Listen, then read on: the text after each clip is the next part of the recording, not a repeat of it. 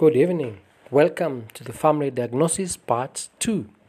Today we're going to be discussing about parenting from worry and fear. And the big question is Am I a culprit as a parent? Keen listening to conversations about parenting, they are full of worry, fear, and attitudes on how hard parenting is in the modern world. The fears has two facets. One being fear inflicted by parents' own past, that is, mistakes, pain, and happenings. The other is fear inflicted by the rise in social media and technology. This created, create justified worries out of awareness of the dangers that has come with it.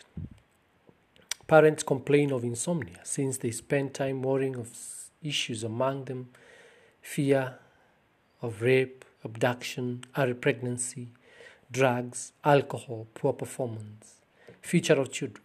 These, among others, force by default majority of the parents chronically raise children from a fear foundation.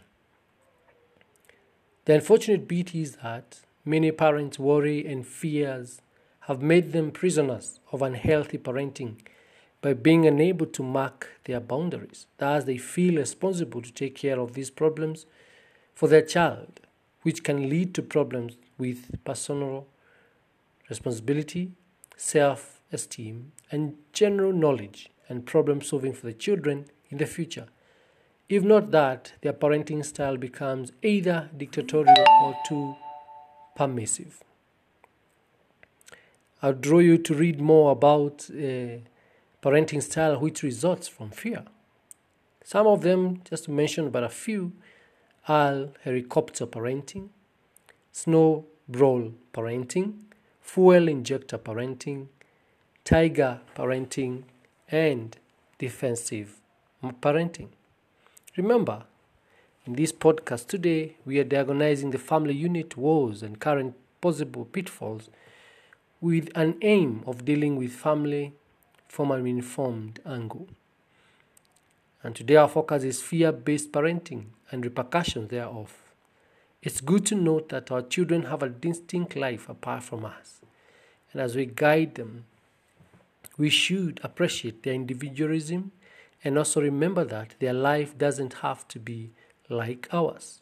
Instead of trying to handle and rectify our mistakes or recover the life we missed through them, we as parents should focus on building them in their uniqueness, different interests, skills, and disciplining them as own complete individuals. This, from where I sit, is one main reason parents have failed to connect with their children, hence, no relationship apart from blood relations. After this situation, the society has failed because no particular culture is or has been cultivated and modeled to our children. Changing the narrative is an individual's call and responsibility. Let's parent not let's parent not from a point of fear, but of point of trust, faith, discipline, and being a coach to our children.